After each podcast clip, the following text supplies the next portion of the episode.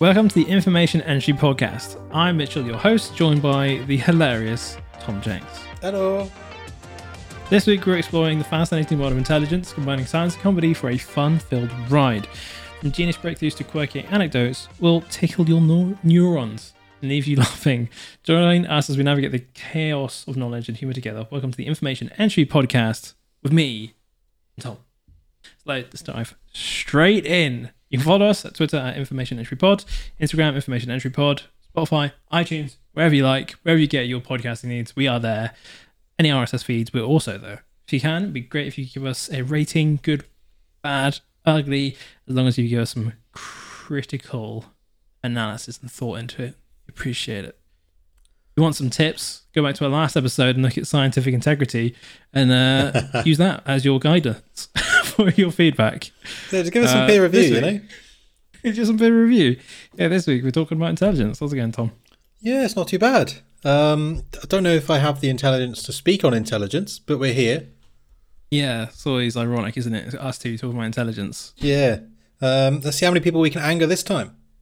I can't remember who did we anger last time. There was not many, many people over the years that weren't happy with us. Oh, I'm sure. It's fine. Gonna happen though. It's fine. No, you're just not gonna get Yeah. on with everyone. Sometimes you're gonna piss people off. Yeah, like you know, it's not for everybody, and that's fine. Yeah. Like just like Yeah. intelligence isn't for everyone. Yeah, and that's fine. It just sucks to That's suck, fine. you know. okay, good. Good. Oh dear. Right. Uh, do you want to quickly take us to some news and off this uh, horrible train Yeah, get before I genuinely train. insult someone? Get me off the train. so my science news this week, uh, something that we talked about it last week with the old uh, Alzheimer's research. Uh, new Alzheimer's drugs are coming. Whoop whoop. I did see this, Whoop whoop. and I thought Yeah. of uh, the news we talked about. Yeah. Yeah, I wondered if they did any of the, the the new drug was based on the research that was de- debunked, but apparently doing some tests actually works. So it doesn't matter if that research didn't work; the drugs possibly can work. So the drugs clear the sticky plaque from the brain, but they're not. It's not. It doesn't work with everybody. This is what sport experts have has have cautioned here. Uh, the drug called donanemab slowed cognitive decline by about 35% over the course of a year and a half, according to data presented uh, two days two days ago on July the 17th at the Alzheimer's Association Inter- International Conference in Amsterdam. Well, that's pretty good. Thirty-five percent is quite quite a big increase. Um, so so it seems like these plaques, even though the, they may not be the, the cause, they may be a, re, they're definitely related, right? Yes. um, yeah. I wonder why it's so individual. Yeah, I get because the brain is so unique. I, I would Yeah, be I my guess first so. hypothesis on it. Yeah. So the drugs work by they target amyloids, the Mhm. a, a sticky protein that piles up in the brain of people with Alzheimer's, um, and it just kind of like chunks them down. I don't think it chunks them down and gets rid of them, but I think it slows the buildup of said plaque because this drug isn't a cure; it is a slowdown, just like with um, Right. AIDS Yeah. there's no current cure, but what they're they're hoping to essentially do is slow it down to the point where you die of natural causes before it takes such a massive impact on your livability as such. Oh, I see. So it's not a full cu- full cure, but they slow it down enough that it shouldn't have an impact. Yeah, Okay. essentially. Um, there's actually another few drugs that have been uh, given approval, such as the the U.S. Food and Drug Administration gave full approval for another drug called the lecanemab, which got the brand name Leqembi, which is a stupid name, um, that can also slow the disease's progression. There's a few, uh, which is very similar to another drug called Aduhelm, which is actually properly known as aducanumab, which is also received accelerated approval, um, which does like very much the same thing, uh, and it's it's quite quite positive. Uh, a Jeffrey Cummings of the University of Nevada, he he said essentially that it truly represents a sea of change within the Alzheimer's community, um, and it's he uses one of the it's the okay rare times where it's okay to use the word breakthrough um, to help and slow down the the crippling effect of Alzheimer's. Oh, that's awesome. Mhm. That's awesome. Um, on a, on the note of awful drug names, so uh, yes. Georgie listens to the show every week. Always asks for a shout out, uh, which I do not give. Uh, but here we are. Uh, she used to work in the in the medical world at the business end, where they would name come up with the names. Oh yeah, Um, the, the PR end of the drugs. Yeah, and like you know, selling and all that kind of stuff. The, the New York life. I, will- I will ask uh, how they came up with the names because I'm pretty sure it wasn't as like. It's just not good. it's just pull name out of the hat, see what happens, stick letters together. But uh, I'll, I'll I'll do some research and come back next week with a, a full inside story on on how name things are named and whether it's sensible or not. Um, So yeah, we'll, we'll get the inside scoop for you. We got contacts. we got we got contacts in the X industry. Yeah, we got contacts. Uh, so yeah. So they did the, this clinical trial. I know we, we said before about you not trusting clinical trials, but this clinical trial was based on 588 people who received it over a four month longer period, or over four month long period. Okay. So that's a that's a good um, it's a good length of time actually. Mhm. Yeah. Yeah, no, no. They like they've got they've gone to show that it was works. Uh, on average, it it works for a lot of people, but not everybody. That's the thing. They came back and listened and said that, um, that's like it didn't work for some people, which is what it is. Yeah. Drugs. It's not an exact science. Nothing's a miracle cure. At the end of the day. No, and, and a lot of the times, how like, and we we've talked about this before in, especially the brain, is f- finding people where something doesn't work often leads to faster development because you can Yes. refine the process Yeah. or like okay this part of the brain is missing in this person and they seem to be lacking this component um so maybe that controls for that part. And then you can start going down like the rabbit hole there on, on cures and preventions and things. But i guess hopefully they can understand why it doesn't work for some people. And then that that'll be really good. Awesome source then. Oh well, Yeah. thank, thanks for uh, the closure on that story. That tickles my brain hole um cool. So intelligence this week. Yeah. Intelligence. Um, we we had this idea, idea to do this a few weeks ago. I think you, you suggested it, and I, I put it off. I think it's quite a scary topic because I have no idea what it is. um, but we'll try our best here today, I suppose.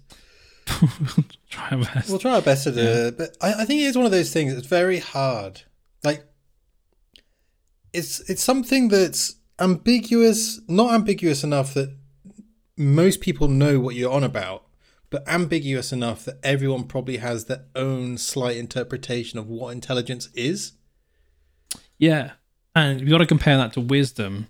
And if we're going to make some sort of check Yeah, whilst playing a role playing game, hmm. well, we have to know what the difference is. So we're using the right checks. yeah. Like, am I just perceiving, or am I inspecting?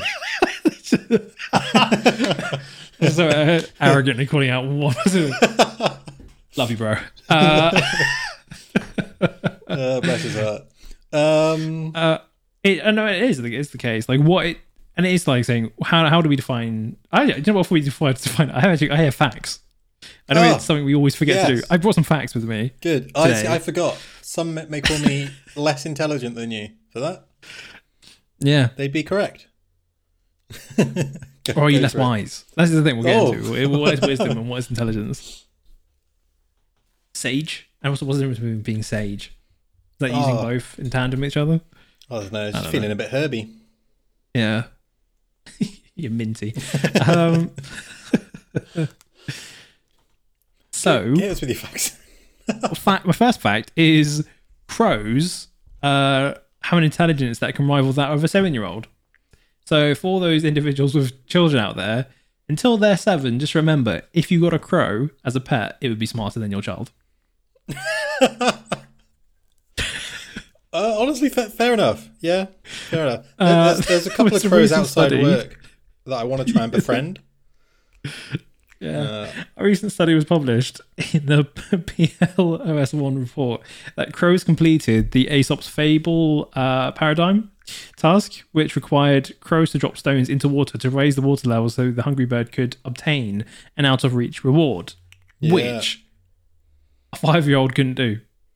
So, you know. Makes sense. Yep. How old was the crow? Oh, that doesn't matter, mate.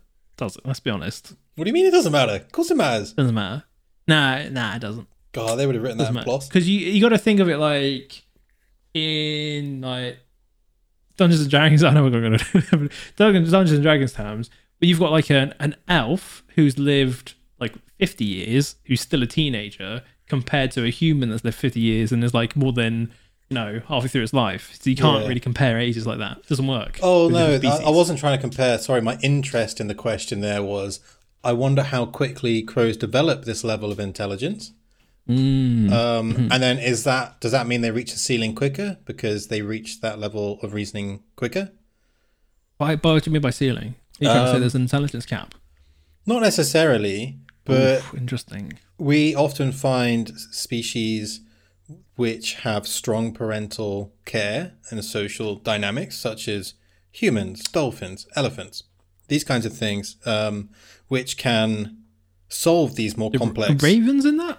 Uh, corvids. they have strong parental care. Uh, Crows, no. not ravens. No, but that's what this is what I'm saying. They have less parental care and they develop it quicker, right? Within probably mm. the first mm. couple of years. But that means they have less chance to develop that over a longer period of time. So are they on a scale less intelligent than humans? And is that a factor of uh, multiple other things we'll come on to later, but is one of them the amount of parental care that they uh, receive? Because babies, up until they're, I don't know, eight, I don't. 14. I, am trying to decide on the ethical age that a child could survive. Um, so I'm just going to go with 18, itself. the legal one, right? We've got, let's say, a predetermined parental care age of 18, in which they can, a child should be able to divert resources into growing the brain uh, in a safe environment. A crow has what? A couple months? Yeah. Year? so if, if anything, you know? it makes them smarter.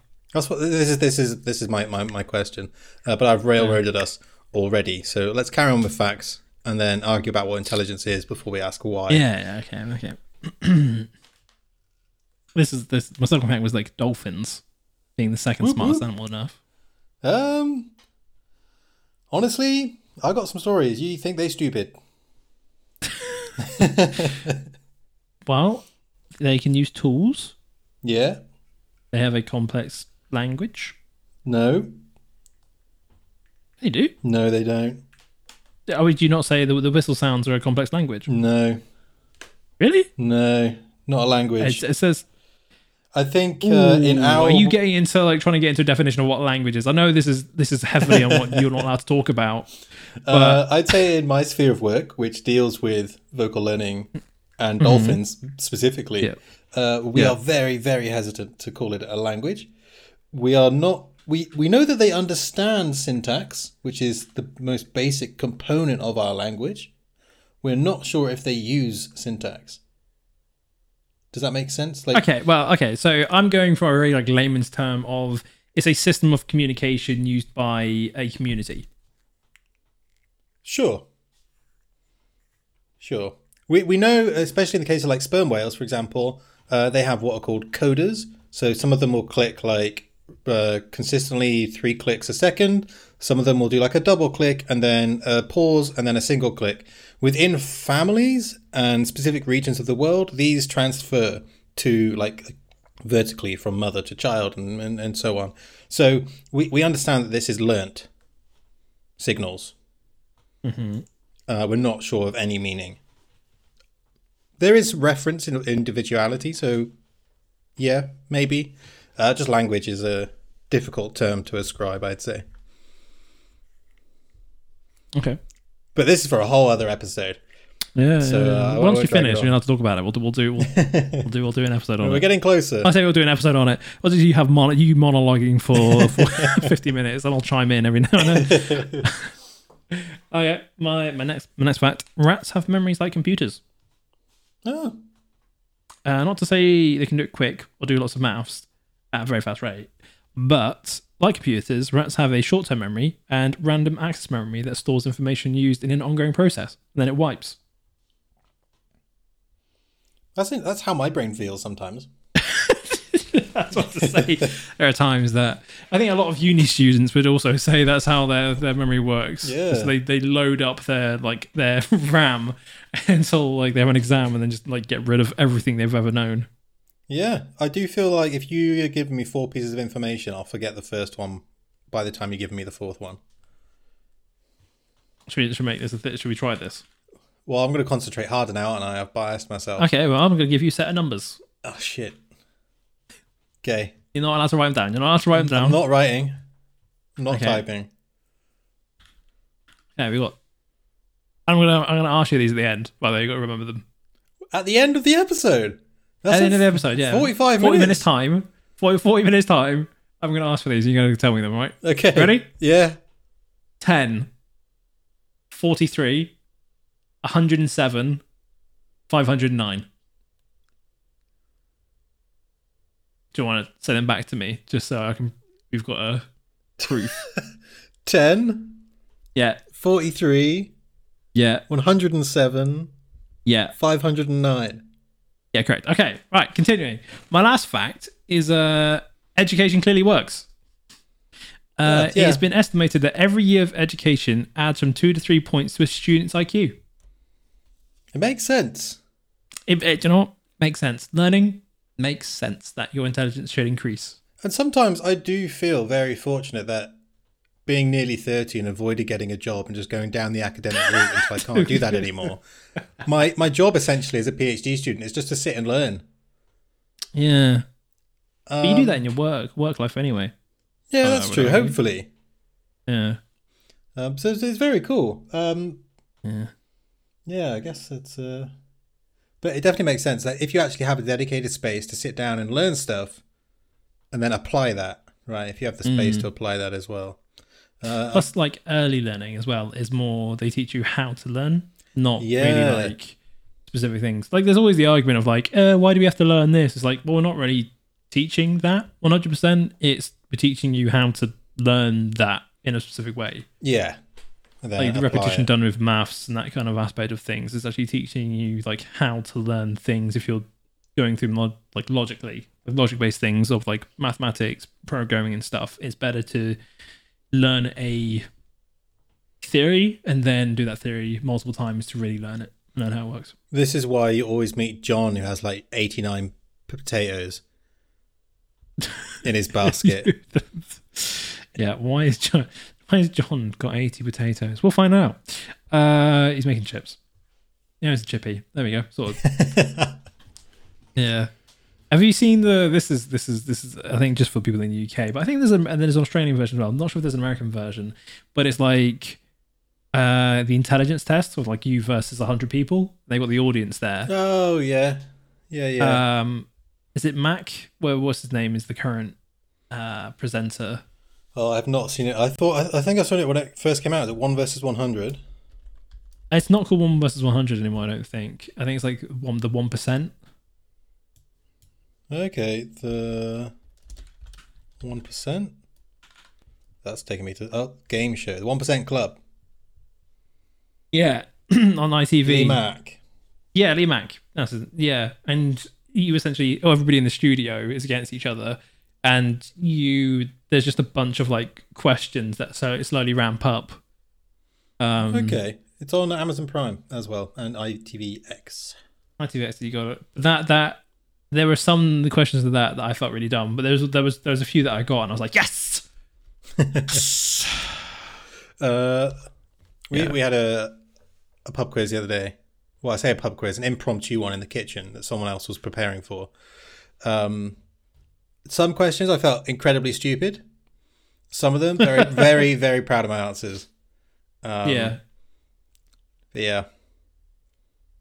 It's, it's, it's, it's a risky game. General general inca- intelligence.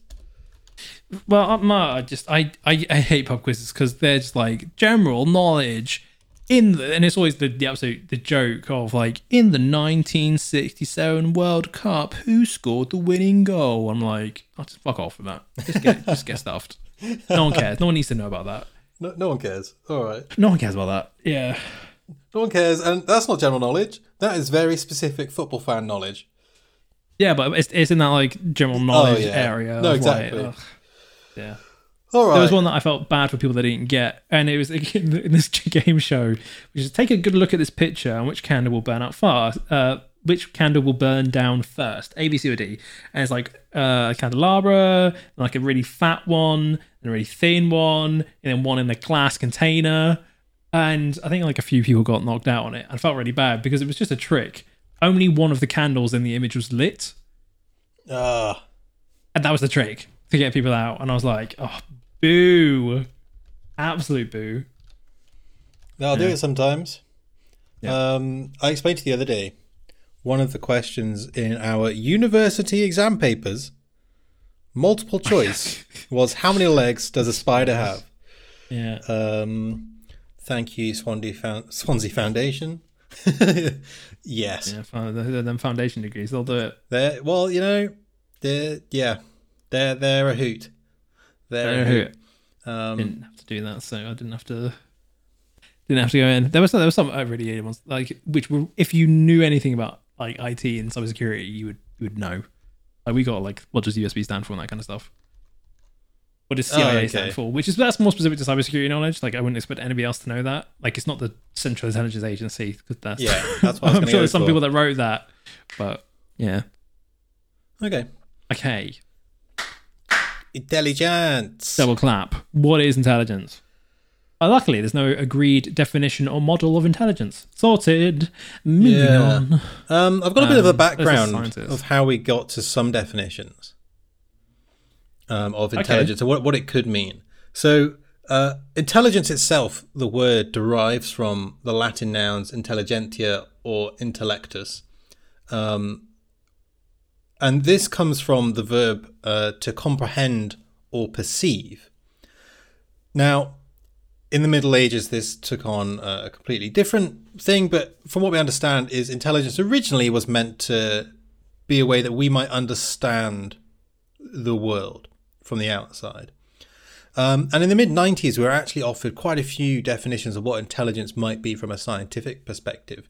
Uh, after an, er- an article called The Bell Curve was published in the Wall Street Journal, um, this was a very controversial article which suggested that intelligence was linked to race and that policymakers in the US Yeah. should enact policies uh, according to that sentiment. So, um, why the Wall Street Journal published that, no idea, but they did.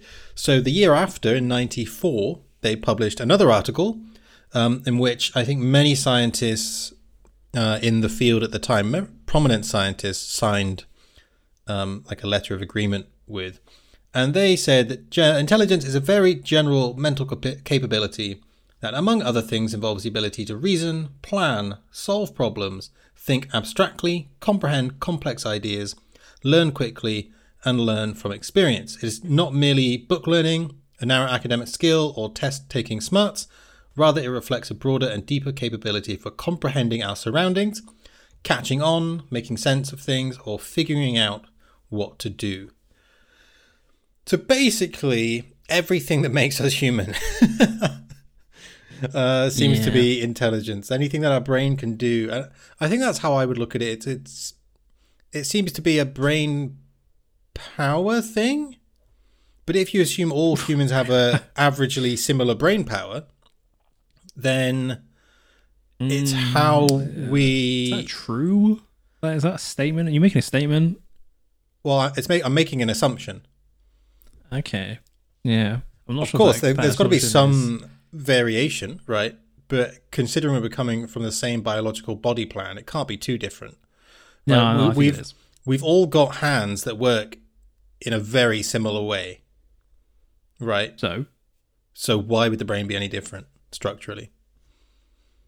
It's all we know Um, all human brains have the same structures in the same area of the brain and that, I think that that's that's I think that's that that is a, a very large extrapolation because one is we can't control. That is just our genetics cause our hands to be like this the way it is. Whereas with our brain there's so much more going on like ghost in the machine esque Yes. like we don't really know what's going on there so we don't know what influences it and the things that can influence it are so varied from person to person that i think that that variance can mean there is such a large difference in intellect what well i say in- intellect um, when i say intellect i'm thinking more like analytical skills Yeah, and that's how some people view intellect, right? And and I'm Yeah. not saying I know I I'm a true proponent of the individualistic experience and you know everyone trying to understand who they are, right? Because it will be so different to everyone else. But I think on the grand scheme of things, the structure, where things are in the brain, that kind of stuff, uh, everyone is under the same constraints. Now, are the neurons in the exact same position or connected in the same way for everyone within those structures? Probably, absolutely not. Otherwise, I don't know if even saying we're under the same constraints because this is this is something that I find very interesting is this idea of um, an intelligence cap. yeah, When I say that, is there it's is there a limit to how intelligent one can be based on the matter X? I, I'd say yes. Be be like genetic, your body, your inheritance inheritance of who are your like your parents, yeah, or then if you've like, you know, you play rugby, like if you, you your brain. yeah, Yeah, I found, I found it actually absolutely like ridiculous. Mike Tyson, is one of his last bat, uh, I say battles, battle, uh, his last fights, which was so like ongoing and hard hitting on his head. They did a, like a like a speech analysis on him, and it was like he spoke thirteen less words per minute after the fight bloody hell. and not because he was exhausted and panting, but it, like he, he was just like couldn't speak at the same rate because he was like it, it, his brain took such a knocking. So I think Yeah. that there's there's like that. So I'm not sure if like that we all have the same. If we're all coming from the same starting block is And right when it comes All, to all I mean by that is, I we well we know that structurally, our brains are this have the same general plan. We always find the Broca's area in the same part. We always find the Yeah, medulla in the same part. Like Well, that's like th- saying that's most all I mean. houses have the same outer part, but like it's so intricately different on the actual inside. Yes, and I'm not refuting that. All I mean is that the general plan is similar. And are the connections different inside? Absolutely. And that's what gives us our different personalities and possibly makes us better at some things than others. That's why I can't draw to save my life, even though I've attempted to start learning about nine times, right? Also, I've attempted to start learning drawing and many other things about nine times each. right? Not many other people do that. Um, so, you know, yeah, I, I- I just think the motor cortex always in the same place. You know, it will generally connect to the same things in our body, i.e., it will go directly down into the brainstem so it can control the, the facial muscles and send signals to the rest of our body. Are they all connected in exactly the same way? No, because otherwise we would all be exactly the same, right? So our, our experience and our external environment has a big impact on our internal uh, physiological structure, which in turn has a big impact on, as you called it, our ghost in the shell type, our mind, let's say, us. Uh, However, one may refer to that, that side of ourselves. The the part of us beyond the, the flesh, as it were. yeah. Yeah. Yeah. Um, So that's, that's it's, it's an interesting one. It is. Interesting one. Um, Uh, Alfred Binet. Oh yeah, go for it. Go for it. Yeah. Einstein and Socrates, the two quotes. Mm. Uh, Einstein said, "The true sign of intelligence is not the knowledge, but imagination." Which, Yeah. if that's the case, I'm a genius. You are a genius. uh, I think um, a lot of people. I think when you speak to people who are like big advocates of education and, and scientists and researchers, they they often look back and especially this day and age and, and see how the education system seems to quash curiosity. Why is one of the best questions you can ask. If you've got a good imagination, you can imagine how things are working. If you pair imagination with a good understanding, that's where breakthroughs come from. Mm. I think. So I, I would agree with that. Uh, so then Socrates said, uh, I know that I'm intelligent because I know that I know nothing. Yeah, fair play. Drop that bombshell Which- and leave. Yeah, it, well, he he did a lot of that. And then he starved himself to death. I can't remember how he died in the end. Uh, poison? I can't remember what it was. Did he get killed? I think Anywhere Socrates was killed. Yeah, probably was just like, you know, I think therefore I am, and then he got stabbed because there were enough of him just coming in, saying one liners and leaving and acting like like he knew he owned the place. Um, Oh, he Yeah, was imprisoned like- for impiety and corrupting the youth of Athens, oh, yeah. and thus sentenced to death. sentence to death. Uh, which is it's one of those like the stages of knowing something, isn't it? Yes. Oh, do you go along this? I always have to like remind myself and remind other people about like a the the stages and b sphere of influence and to not worry about things. First, the first one being was it you don't know what you don't know. You know what you don't know. I, I can never remember it off the top of my head. I don't, I don't think I've heard of this. You know, it's just, it's like the stages of learning is um and there's there's four. Oh, it's the stages of competence, uh, and it's essentially uh unconscious incompetence, conscious incompetence, then conscious competence, then unconscious competence. So you're unaware that you don't know something. Then you're aware that you don't know something, which is a good stage to be at because it means that you know that you've got some learning to do, and these are the areas. Uh, then the, the next one is you know what you know, so you know the right things and you know them. Then the next one is it's just an unconscious knowing. So you can you can just do it. You don't have to think about doing it. You can just do it. Okay. So it's like, if, say with walking, say you're like learning to walk. Yeah. Uh, if you sat in a chair and you don't know that walking actually exists, you're at that first stage of like unconscious uh, incompetence. You just don't know. And then once someone tells you that walking exists, you're like, oh, okay, well, I know that I can't walk. And then Oh, I see. once Yeah. you like you're conscious and you're competent, that means you're walking, but being like, okay, left foot, right foot, left foot, right foot. And then when you're at that unconscious competence level, like when we walk around now, we don't think left foot, right foot, left foot, right foot. I do when I'm jogging, but like when people just walk around normally, you're not thinking about it. Yeah. Which is weirdly when I was back in the days when I was in primary school being taught the piano, he, he my piano teacher used this and it was like, you don't think about like walking. That's what you need to be with playing the piano and the pieces that you play. You're like you don't think I'll play this note, play that note. yeah. I'm like playing with the, the guitar as well. You don't think I'm going to play a G. I'm going to play like this string.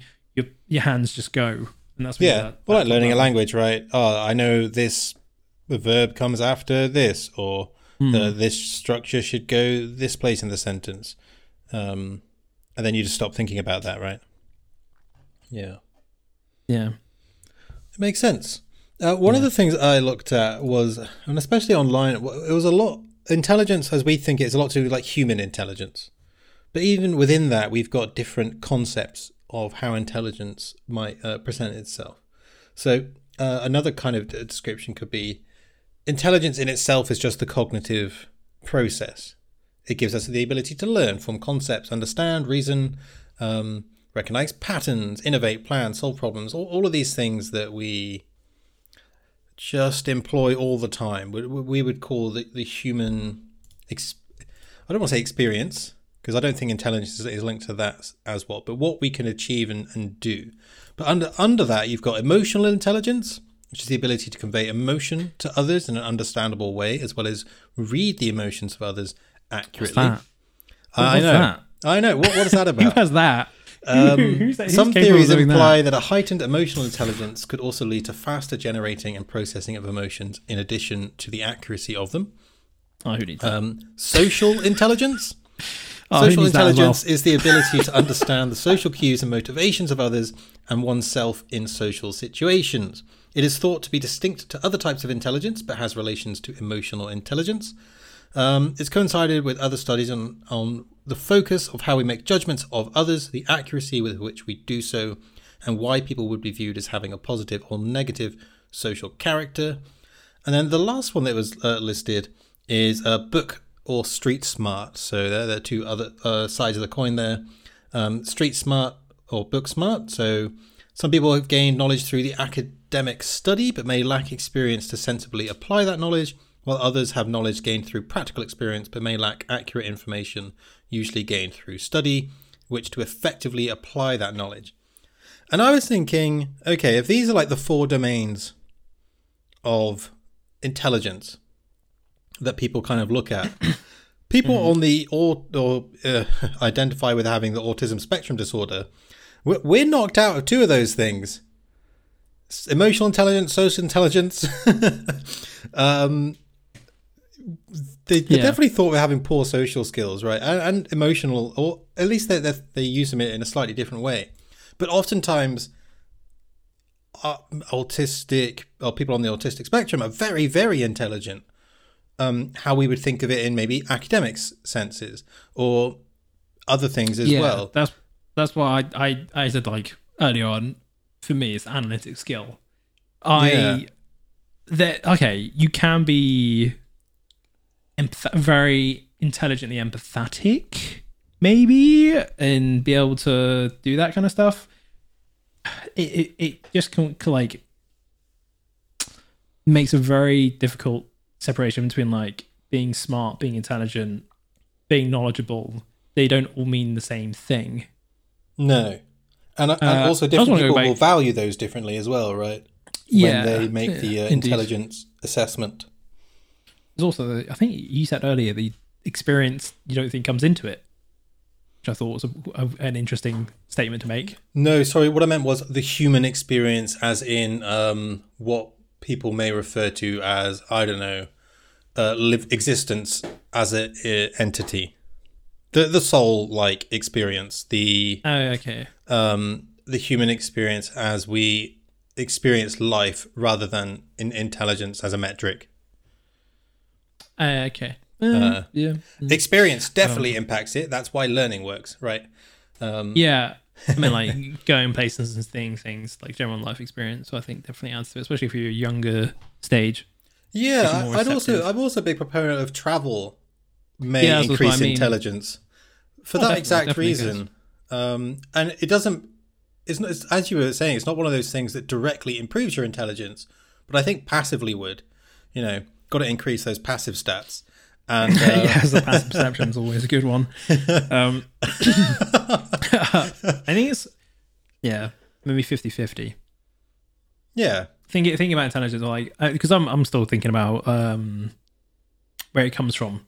I think it's half genetic, half it lived, like most things, like nature nurture kind of stuff. I really don't know. Like uh, one of the I think one of the, the better quotes, and I think this is from Einstein. No, it's not. I think it's from um, it's either Bill Nye or some TV scientific presenter. I think an American one. So I'll stick with Bill Nye. If someone knows this not to be true, correct me. But mm. just think about the amount of Einsteins that we just never knew existed because they were born in poverty or something, right? So experience in that sense is such an important factor in just allowing people to express themselves. Right. I, I just I just don't know. Are some people precluded? Because then that would point to genetics, right? It wouldn't matter the background that they're just so inherently smart. Let's say Einstein was born in the UK instead of uh, Germany, would he have had the same opportunities? Possibly, possibly better ones. Who knows, right? Um, he came from a very wealthy family. Yeah, he he did, but but I guess that's the. Plus, Einstein wasn't okay. This is what I want to say. He wasn't very smart.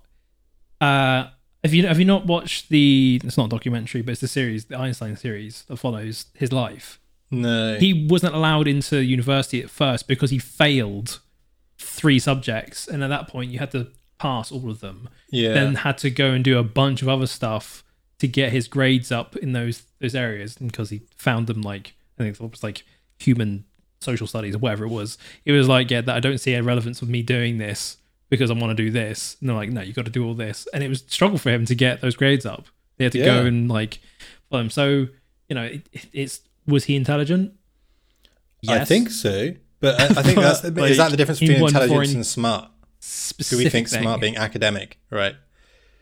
Mm. Um, because you can be academically smart in one subject but not academically smart in another. Or if you're academically smart, are you just good at taking tests? Because some people are just good at taking tests, whether they know yeah. the thing or not, right? Yeah. Um, I wouldn't say I'm that academically smart. I just scraped through school when I decided I couldn't be bothered anymore.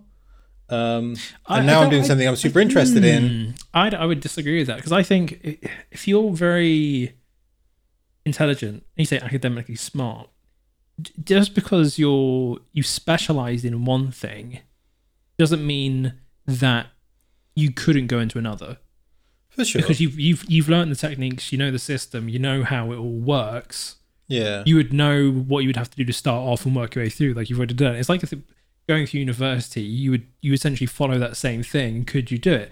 This is why when I I, I think it's when I think about intelligence gap, I think about myself and be like, if I decided to learn maths, how far could I go? Could I go to like going into like uh infinites and like being able to work on that if I kept just learning now? I don't think so.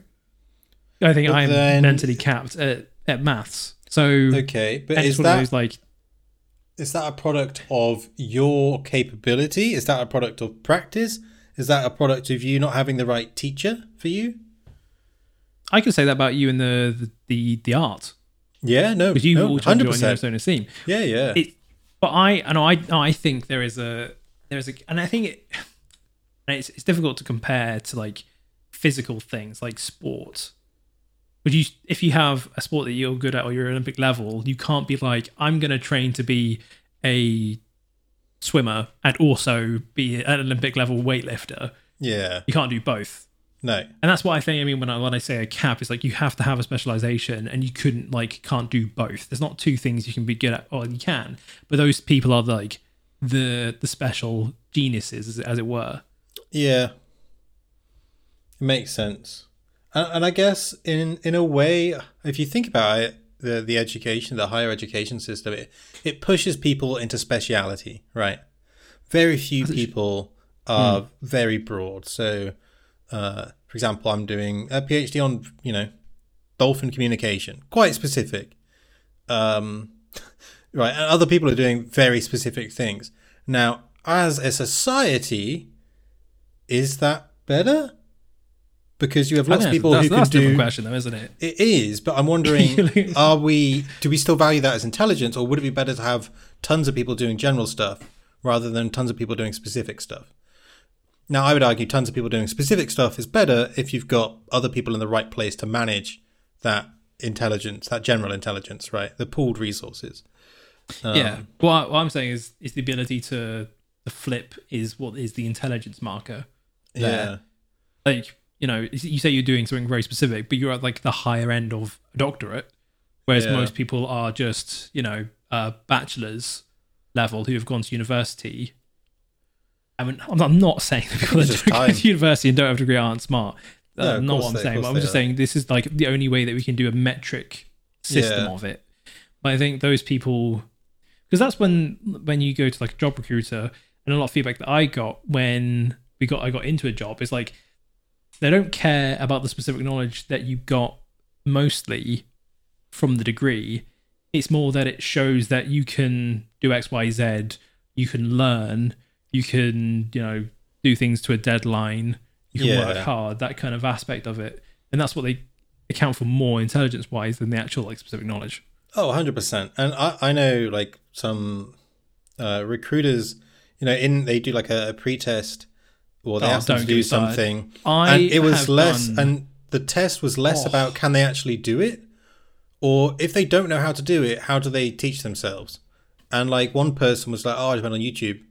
And then they hired them on the spot because they was like, "Well, on actually that's just what we want." yeah. I've I've done so. I've done like the top eh, top four like consultancy firm like PwC all that sort of just Deloitte, and I've done the recruitment process for all of them, and the one for PwC is literally just an I- one of them is just an IQ test. Oh, is it? uh, and one of them is the emotional intelligence test, which is the here's a bunch of faces. Are they happy or sad? Obviously, I fucking failed them. Um, uh, but I, one of them, one of them just had a straight n-back test. And for those that don't know what the n-back test is, uh, it's like you get a number. Was developed in the 1950s. Like a couple people people are still using it, Yeah. and then you'll be asked to like another a new number, and you'll be asked like, say you were doing like a two back test. The number you have to say if the number that is presented to you is the same number as the number appeared two numbers back. And you say Yes. yes or no, yes or no, yes or no, yes or no, depending on if it's numbers. But then it goes like three, three back, four back, five back, seven back. If you, and then depending on how like, you know, good you can get it, you can get like ten back. Um, doing that actually has proven to increase your IQ score. By the way, it's one of those weird things. Uh, but like one of them was just the n-back test, and I was like, I, I know what you're doing. You're just trying to find out what my IQ is. Yeah. How many Like- pieces of information can you juggle at once? Like you've got to hold a piece of information in your head whilst processing something else and its relevance to that, whilst Like also we're doing with you right now. yeah, whilst also holding another piece of information in your head and like, like how would you? Because I would visually place the numbers along like a conveyor belt, right? Yeah, that's that's what I do. Um, but I'm sure other people would just be like, oh, that just know that that's oh that's that's three back now, so that's correct. Yeah. Whereas I would have to visually like create a chain of numbers in my head. Um, Yeah, on on a three back, you just have it fall off the end of the conveyor belt because you don't need it anymore. yeah. Gotta scrub that number for your head. You don't need it. No, don't need Yeah. Don't need that. oh dear me. IQ test, mate. What is the what's an IQ? I know you said like IQ test, IQ score. IQ score. What what is what is that. Yeah. So uh, IQ test is an intelligence quotient. Quotient. I never know how to pronounce that word because Yeah. I think it's different. Anyway, let's say quotient. Quotient test. Uh, it's a standardized assessment designed to measure a person's cognitive abilities. So this is uh, and intellectual potential. So the in- intellectual potential here relates to specifically cognition and, and, and processing of information. So that's how they Yes. would define an intelligence here. Uh, the IQ stands for Intelligence Quotient, which is a numerical score derived from the results of the test. Uh, typically, it evaluates cognitive domains including verbal reasoning, mathematical ability, logical thinking, spatial perception, and problem solving skills. They aim to assess a person's capacity to understand, analyze, and solve complex problems, as well as their ability to learn and adapt to new information. Now, normally these are done in quite like a structured manner. I don't think I've ever done one. No, we did one. Yeah, but No. not a proper one Oh because no, no, like no, we- no, you could do the the online ones, but I've never done one in a controlled environment where they don't ask you because those are like multiple choice things, right? But actual IQ tests, you have that written part, but then you also do spatial things and like actual, you know, they takes a, good hour or more because you're you're actually in like a semi-controlled um environment. Uh, the scores obtained from these tests are then compared to a representative sample of the population, allowing individuals to be placed on a standardized scale. The most Bell common curve. scale of that is the Wechsler Adult Intelligence Scale. For adults and the Wech, I, sorry, I have no idea how to pronounce this guy's name. Uh, Wechsler, W E C H S L E R, Wechsler Intelligence Scale for children. Um, and obviously, in, yeah, uh, that, that's kind of it, really. I think, yeah, David Wechsler is.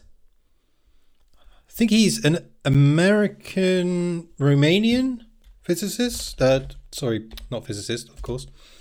Psychologist. David Wechsler. Wexler.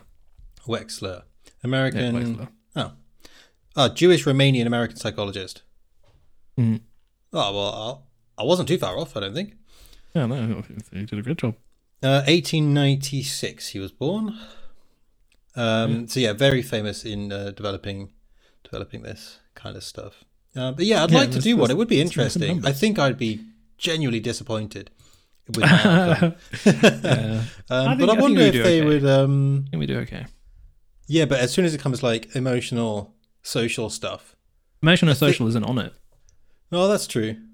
But may- It's maybe they should. Uh, um, yeah, he said logical problem solving, mathematical, verbal comprehension may struggle, spatial awareness and memory. So oh well, I played so much Call of. Duty in my growing up life. That spatial awareness is sick.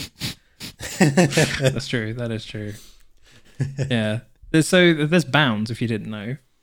Yeah, go and for it. This is the, the the bell curve, which is like below 70 is extremely low. Then it's 70 to 79, borderline. I don't know what borderline that that means. I don't like your borderline. Uh, yeah, borderline, borderline low. below, borderline Yeah. above. 80 to 89 is low average. Uh, 90 to 109 is average. 110 to 119 is high average. Um, 100 and I think the I think who who was the people that, that got the Nobel the, the Nobel Prize? They only had around like 125. So like the the IQ threshold for a genius is around 125 Okay. uh, and William Shockley and Louis Volta Alvarez, who won Nobel Peace Prizes for physics, um, they had like they had average IQ scores. So take that like take everything with a pinch of salt when we talk about intelligence and like genius, because people would say that people that won a Nobel Peace, uh, Nobel Peace Prize, not Nobel Prize, Nobel Prize for physics, being geniuses, whereas it's not specifically the case. Um, Not specifically, and it, again, it, It depends how you think of uh, intelligence. Like they are down the rabbit hole on something very specific. Okay, physics is, and I guess Peace Prize or not Peace Prizes, Nobel prizes, sorry, are given out for major advancements, right? So, I mean, the the big quote is standing on the shoulders of giants. Are they? What did the people who came before them just put them in the right position to make the discovery? Yeah, that's what Einstein know, said, wasn't it? Um, He said that Oh, him oh. discovering E equals MC squared was was bound to happen. He was just in the right place at the right time because it was based Yeah. on so many, you know, shoulders of giants. at the same time, there's obviously like a you've got to be smart enough to, to realize it as well. yeah, um, and also be in that position. Yeah, and and be the person in that position ex- exactly. Mm-hmm. Um, yeah, maybe maybe we'll do an IQ test before next episode.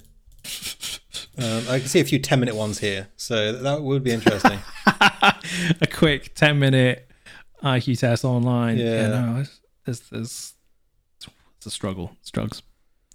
yeah, I'm looking at like a test question, and I just can't figure it out, so I'm just going to close that down.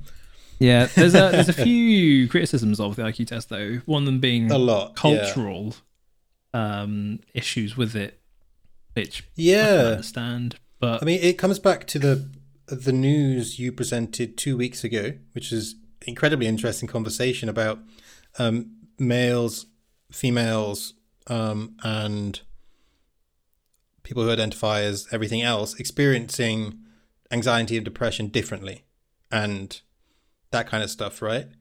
So these tests, which had kept were produced nearly 100 years ago at this point, okay, they've been modified, but have they been modified appropriately for everyone around the world? Because they're very standardized, but are they standardized by cis white males in America? yeah, Do you know what I mean? So yeah, hmm damn those cis white males in America.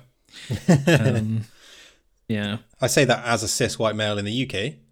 Um, I appre- I appreciate the irony. Uh, yeah. should we do the? We'll do the men's ta- challenge. I think when, when we will uh, we'll go Okay. for it. Because I think because because if we do really well in the men's challenge, we can get accepted into Mensa. oh, sick, Mensa, here I come.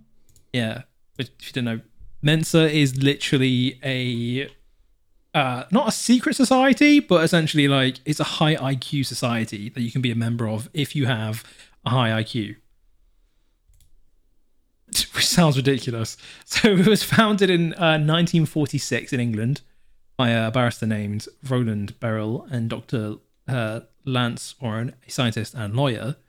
Uh, the aims were, as they are today, to create a society that is non political and free from all racial and religious distinctions. Mensa means table in Latin, and the organization was so named because Mensa is a round table society where ethnicity, color, creed, national origin, age, politics, educational, and social background are all completely irrelevant. Only how smart you are. Um, in fact, the only relevant qualification for membership is scoring within the, the upper 2% of the general population on the approved intelligence test.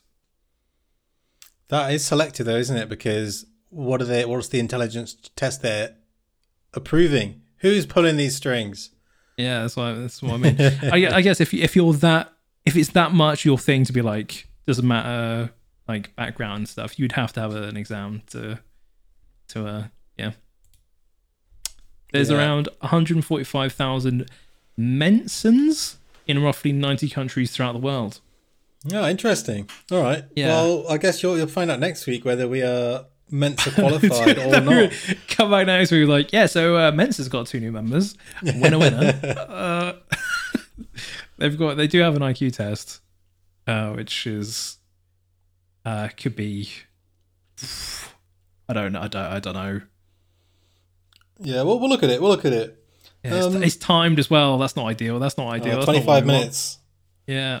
25 minutes. I've got um what one I don't know, kind of quick thing to go over, but maybe we could say if we ever come back to this again. It kind of relates to uh, what's known as the the, the grey floor um, and the potential intelligence cap, um, and how that relates to the encephalization quotient.